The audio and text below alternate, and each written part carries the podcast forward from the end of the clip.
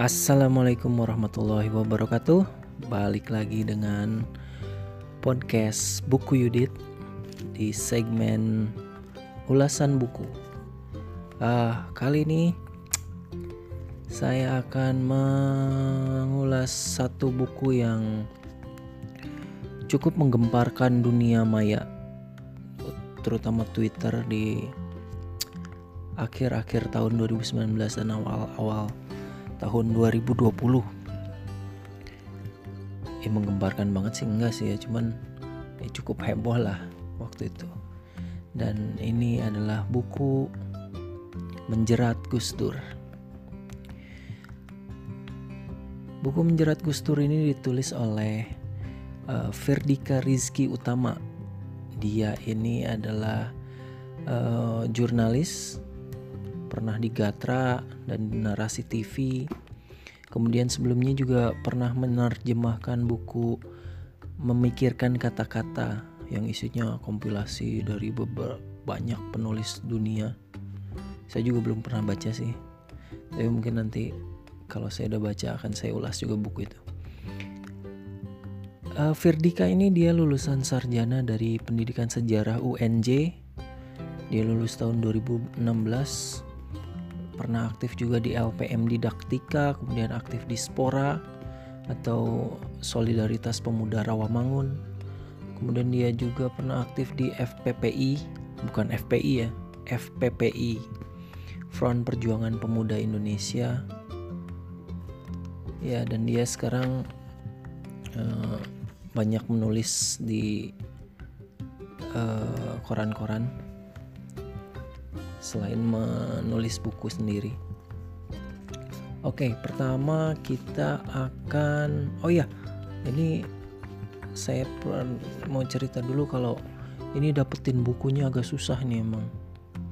Waktu itu sempat dua kali ikutan PO dan gagal nggak ada hasilnya di Shopee terus di Tokopedia juga gitu tapi kan kan ada waktu ininya ya teng tengah waktunya.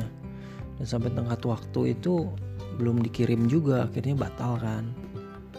Nah ini pun akhirnya saya dapat di yang ketiga. Memang ini cetakan pertamanya itu bulan Desember dan cetakan keduanya itu bulan Januari gitu. Jadi memang e, cepet habis gitu karena banyak banget yang nyari gitu ya jadi ini buku yang menurut saya cukup berharga lah untuk me melengkapi hazanah sejarah Indonesia terutama perpolitikannya. Oke kita akan mulai bahas dari sampul. Uh, banyak di internet lah ini untuk sampulnya gambarnya seperti apa yang pasti ini dominan warna putih dan abu-abu, ada warna hitamnya. Dan di sampul depannya ini ada gambar Gus Dur seperti sedang apa ya, mengintip di balik tirai lipat gitu. Tirai yang bisa di apa? celahnya dibuka, terus bisa celahnya ditutup, terus bisa ditarik. Terus di bagian bawahnya ada tulisan prolog dari Greg Barton Greg Barton itu kita tahu adalah penulis biografi Gus Dur. Kemudian ada juga epilog dari Wahyu Muryadi yang pernah menjadi biro kepala biro protokol istana kepresidenan di era Gus Dur tentunya. Kemudian sampul belakang, sampul belakang ini isinya adalah eh, komentar-komentar uh, orang terkait buku ini. Ada dari Alisa Wahid ya yang kita tahu beliau adalah putri pertama dari Gus Dur. Kemudian juga ada komentar dari AS Sikam, Menristek era Gus Dur juga. Kemudian ada komentar dari Boni Triana, sejarawan dan dia juga pemred history.id, historia sorry historia.id. Kemudian juga ada komentar dari Sukardi Rinakit dan Edi Budiarso. Nah, saya coba baca satu deh. komentar dari Boni Triana. Boni Triana berkomentar bahwa periode pemerintahan Gus Dur adalah periode jeda semacam disrupsi dalam panggung politik nasional. Ia mendobrak tabu, menjebol kebiasaan lama, mulai dari menghapuskan diskriminasi rasial sampai dengan upaya mengadili para pentolan Orde Baru. Sejarah mencatat dalam waktu hampir dua tahun Gus Dur banyak memberi arti untuk Indonesia. Banyak lawan politiknya yang tidak suka. Barangkali sepak terjangnya mengganggu kenyamanan mereka. Firdi mengungkapkan persekongkolan itu dengan sangat baik. Ia berhasil memadukan antara metodologi sejarah dan kemahirannya untuk menelusuri fakta-fakta yang berserakan dalam tugas reportasenya sebagai jurnalis. Sebuah sumbangan bagi penulisan sejarah kontemporer di Indonesia. Boni Triana. Oke, itu soal sampul. Sekarang kita masuk ke nama-nama penting uh, penyusunan buku. Di sini ada penyunting atau editor, ada dua orang, Hendrik Yaputra dan Lutfia Harizwandini. Lalu untuk perancang sampul dan tata letak ada Eka Arif Setiawan. Buku ini diterbitkan oleh PT Numedia Digital Indonesia.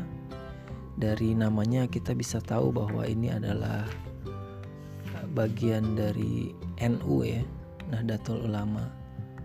PT NU Media lebih tepatnya ditulisnya dengan NU yang kapital.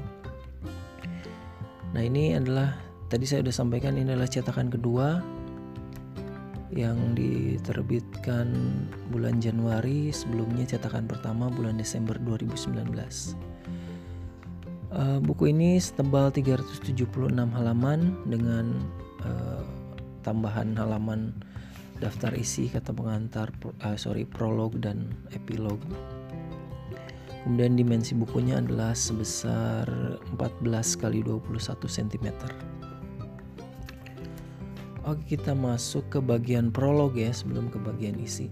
Di bagian prolog ini Greg Barton membahas awal transisi demokrasi Indonesia dan konteks masa kepresidenan Gus Dur yang transformatif. Nah, di akhir prolognya, Greg Barton ini menuliskan betapa Gus Dur itu telah menerapkan standar standar tinggi tentang pentingnya harapan akan demokrasi dan bagaimana demokrasi seharusnya berjalan. Jadi ya sebagai pemerintahan di era transisi dari masa uh, dari era otoriter menuju era reformasi uh, jelas peran Gus Dur di sini dianggap penting oleh Greg Barton karena meletakkan pondasi-pondasi demokrasi. Lalu disusul uh, pendahuluan yang mengetengahkan bahasa bahasan tentang peralihan kekuasaan di era di era Gus Dur sebelum Gus Dur. Ada Soekarno ada Habibie uh, sorry Soekar dari Soekarno ke Soeharto kemudian dari uh, Soeharto ke Habibie. Kemudian ada juga tentang bagaimana sikap presiden menetapkan orientasi pemerintahan lalu diakhiri dengan pernyataan betapa pentingnya periode pemerintahan Gus Dur ini seperti itu yang diungkapkan uh, Greg Barton dalam prolognya. Kemudian kita masuk ke bagian isi. Buku ini terdiri dari tujuh bab. Bab pertama membahas awal mula Orde Baru dan jalannya pemerintahan selama Orde Baru. Terus di sini juga dibahas bagaimana gurita kekuasaan yang dimiliki Soeharto masuk ke dunia bisnis dan mewarnai ekonomi nasional. Ya, seperti kita tahu, pada saat anak-anak Soeharto beranjak dewasa, mereka mempunyai bisnis macam-macam dari oh macam-macam banyak banget lah pokoknya bisnisnya dari retail sampai pertambangan, kehutanan, properti segala macam mereka masuki. Kemudian di bab satu ini juga dibahas tentang uh, konflik tragedi Tanjung Priuk yang melibatkan umat Islam dan tentara. Uh, lalu ada juga kisah tentang intervensi pemerintah Orde Baru pada Partai Demokrasi Indonesia yang kemudian yang di kemudian hari menjadi Partai Demokrasi Indonesia Perjuangan. Lalu ada juga cerita tentang terjadinya kerusuhan 27 Juli yang yaitu berhubungan dengan eh, PDI tadi yang kemudian berubah menjadi PDIP itu. Dan bab ini juga berakhir dengan cerita tentang lengsernya Soeharto. Oke, kita lanjut ke bab 2. Di sini dibahas tentang jalannya pemerintahan transisi Habibie dan upaya Habibie melakukan reformasi utamanya menyiapkan pemilu. Seperti kita tahu, periode Habibie ini adalah periode kepresidenan paling singkat dan memang di sana fokus utamanya adalah melaksanakan pemilu untuk memilih presiden yang baru. Lalu kemudian di bab 3 uh, eh, di sini mulai dijabarkan tentang pelaksanaan pemilu uh, 1999 yang ketika itu diikuti oleh multi partai kalau nggak salah ingat sekitar ada 40 lah 40 partai lebih yang ikut pemilu tahun 1999 dan ini harus diakui ini adalah berkat uh, pemerintahan Habibie yang membuka seluas-luasnya demokrasi sehingga menjadikan banyak orang terpanggil untuk memasuki pemerintahan dan ya Salah satu cara masuk ke pemerintahan adalah membuat partai. Lalu di bab 3 juga ada cerita tentang kemenangan PDIP yang pada tahun 1999 itu menjadi partai dengan suara terbanyak. Nah, dengan kemenangan PDIP ini tentu uh, memunculkan harapan besar atas untuk terpilihnya Megawati menjadi presiden. Nah, di bab 3 ini juga dibahas tentang bagaimana munculnya poros poros tengah. Seperti kita tahu kan pada saat uh, eh, PDIP menang harapan muncul uh, sorry harapan Megawati untuk menjadi presiden itu sangat besar tetapi ternyata ada upaya-upaya dari uh, lawan-lawan politiknya kala itu. Isu utama yang waktu itu mengemuka sih adalah tentang kepemimpinan perempuan. Itu isu utamanya. Makanya uh, ada isu isu itu diangkat untuk menjegal uh, Megawati menjadi presiden gitu dan di sini ditandai dengan munculnya poros tengah. Kompromi politik sangat alot waktu itu. Jadi poros tengah ini mencoba merangkul eh, partai-partai uh, lain yang tidak menang pemilu, termasuk Golkar yang waktu itu mendapatkan suara terbanyak kedua. Nah, dari poros tengah ini mereka mencoba mencari sosok yang akan diajukan menjadi lawan Megawati. Awalnya sih Amin Rais adalah sosok yang paling sentral ya, karena dia dianggap sebagai orang yang bahkan uh, disebut sebagai bapak reformasi. Tapi uh, karena Amin Rais pada saat itu sudah menjadi ketua MPR uh, eh, jadi mereka berpikir untuk mencari sosok lain lah di luar Amin Rais dan akhirnya setelah kompromi uh, politik yang alot muncullah nama Gus Dur yang disepakati oleh anggota-anggota poros tengah menjadi calon presiden yang termasuk Golkar di dalamnya. Lalu di bab 3 ini juga ada cerita tentang kemenangan Gus Dur pada pemilihan presiden. Saat itu presiden belum dipilih oleh rakyat, tapi dipilih oleh anggota MPR DPR. Nah, pemilihan ini menjadi kunci kemenangan Gus Dur. Karena eh, kalau mengikuti pemilu partai yang menang kan PDIP harusnya kalau logikanya uh, sesuai yang jadi presiden itu ya Megawati gitu. Cuman karena di sini ada kompromi politik jadi ya Gus Dur bisa menang. Lalu selanjutnya di bab 4 di sini menuturkan kisah tentang pemerintahan Gus Dur bagaimana Gus Dur menjalankan reformasi.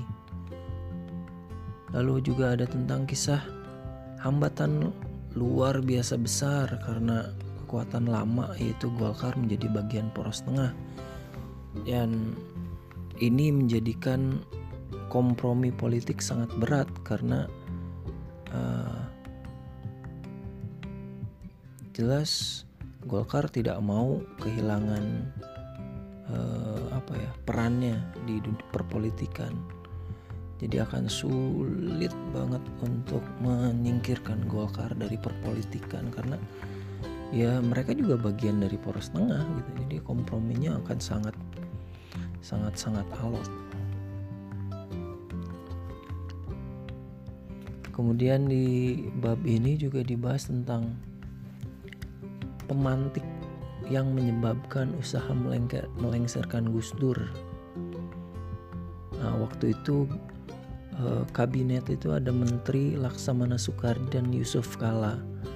Waktu itu Gus Dur mencopot mereka berdua dan inilah yang membangkitkan kekuatan uh, Orde Baru, kekuatan-kekuatan lama di Orde Baru yang masih ada di pemerintahan untuk melawan, untuk melengsarkan Gus Dur. Lalu juga ada uh, persoalan tentang reformasi di tubuh militer. Nah, seperti kita tahu, militer sangat-sangat dominan pada saat Orde Baru dan pada pe pemerintahan Gus Dur ini uh, mulai dikurangi perannya di perpolitikan. Pokoknya uh, militer yang ngurusin militer gitu. Tapi ternyata ada kekuatan-kekuatan yang berusaha untuk mempertahankan status quo agar militer tetap uh, bisa masuk ke dunia politik dan lain-lain.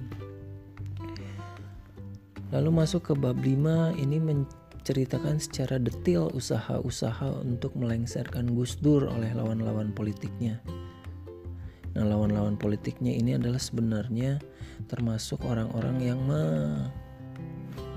naikkan Gus Dur menjadi presiden yaitu ya poros tengah juga termasuk uh, di sini dibahas secara detail tentang kasus Bulog Gate dan Brunei Gate. Nah, buat yang belum tahu, Bulog Gate ini adalah kasus yang diangkat lawan politik Gus Dur saat Gus Dur memerlukan dana untuk mengatasi krisis disintegrasi di Aceh. Untuk lebih jelasnya bisa dibaca di bukunya. Tapi intinya adalah kondisi ini dipelintir sehingga dikesankan Gus Dur ini melakukan KKN. Lalu juga ada kasus Brunei Gate. Ini kurang lebih mirip lah uh, dengan Bulog Gate. Jadi dipelintir seolah-olah Gus Dur menerima uang dari pihak luar yaitu Sultan Brunei. Uh, ada sumbangan 2 juta US dollar untuk Gus Dur dari Sultan Brunei. Ini adalah bagian dari upaya untuk menyelesaikan konflik di Aceh. Nah, sumbangan ini direspon secara politis oleh lawan Gus Dur, lawan politik Gus Dur lalu uh, setelah itu di bab ini juga dibahas tentang manuver-manuver DPR dengan pembentukan pansusnya. Bab ini di bab ini juga muncul nama-nama politisi yang berusaha menjerat Gus Dur atau melengsarkan Gus Dur. Nama mereka disebutkan secara gamblang tanpa inisial. Mereka diduga berbagi peran untuk melemahkan posisi Gus Dur sebagai presiden, baik di dalam gedung DPR maupun di luar gedung DPR, terutama di media. Nama-nama politisi yang muncul di buku ini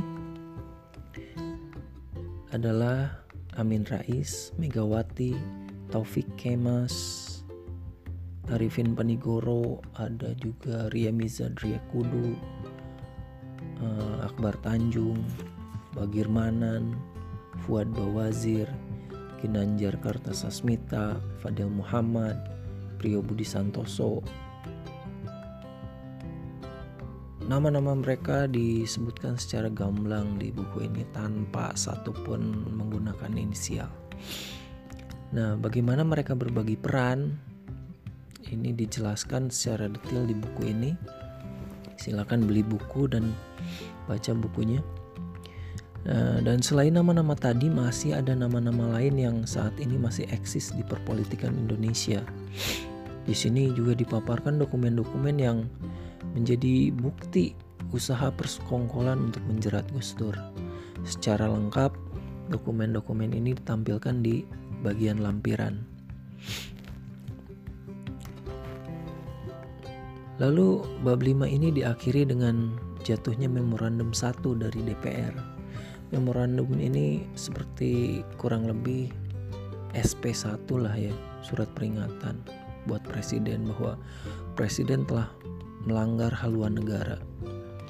Nah, dengan jatuhnya memorandum satu ini, artinya presiden punya waktu tiga bulan untuk tanda kutip memperhatikan masukan DPR. Nah, inilah yang jadi kontroversi karena sistem pemerintahan kita presidensial, tapi uh, seolah-olah parlementer karena uh, parlemen punya kekuatan yang begitu besar untuk menekan seorang presiden. Parlemen bisa tanda kutip mendikte presiden dengan ancaman pelengseran. Detail-detailnya dibahas secara jelas di buku ini. Uh, tapi nggak akan saya sampaikan ya. Beli aja bukunya gitu. Kemudian di bagian uh, sorry di bab 6 ini ada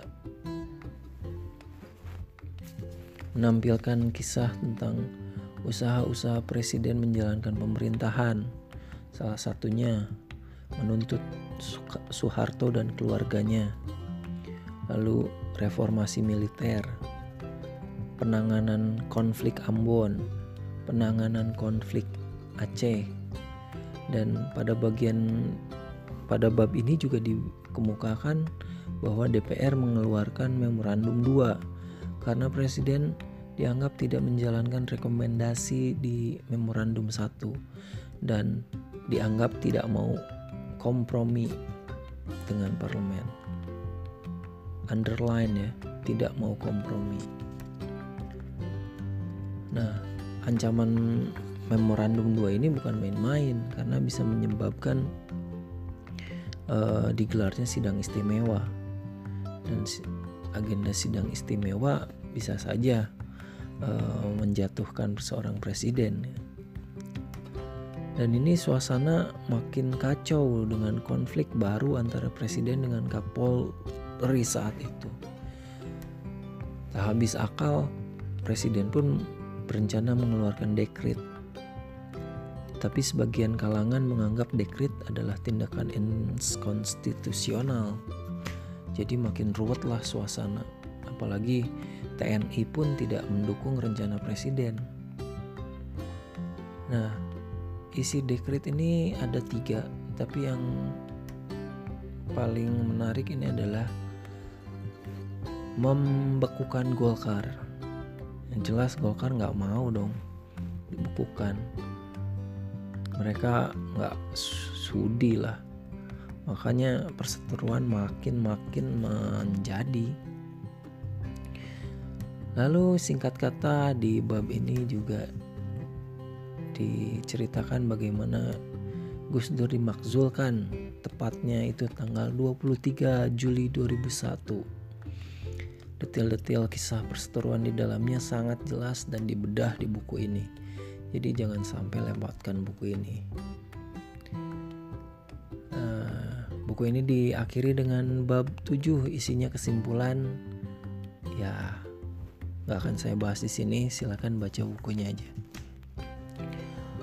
Nah itu, nah seperti tadi saya bilang, setelah bab 7 ini ada lampiran. Di sini lampiran berisi dokumen-dokumen yang membuktikan bahwa ada upaya-upaya eh, dari politisi berbagi peran untuk menjatuhkan Gus Dur. Selain itu juga ada lampiran foto-foto ketika uh, Gus Dur menjalankan tugas kepresidenan.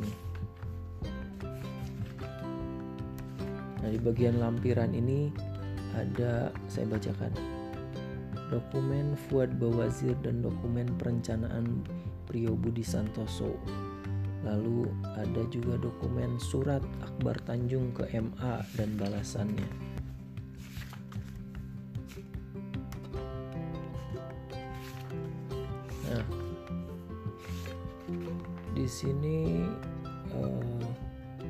Tidak terlalu jelas sebenarnya tulisannya tapi masih bisa diraba-raba lah kata-katanya. Karena mungkin ini adalah dokumen-dokumen lama yang secara usia kertas juga mungkin akan terus menurun kualitasnya. Nah oke okay, kita sudahi di situ pembahasan isi, kita masuk ke kualitas cetakan.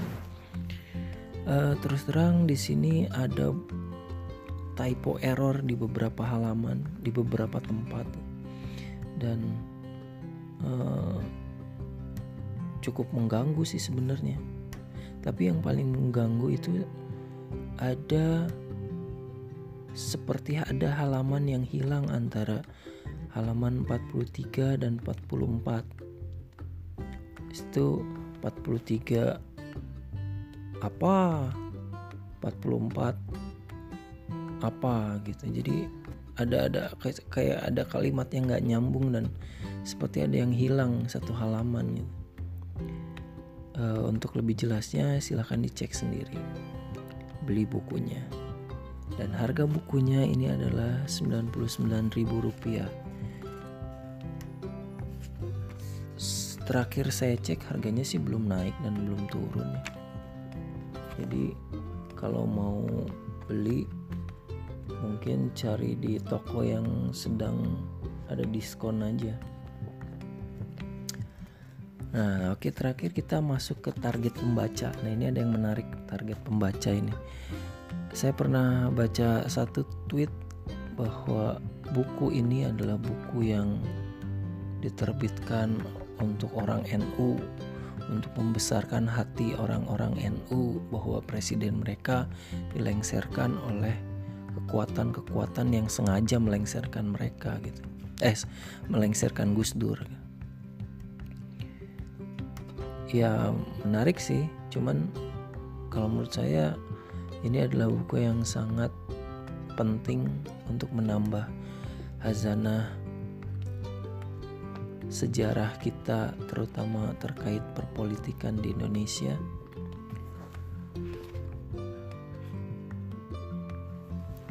Nah, oke okay, segitu aja.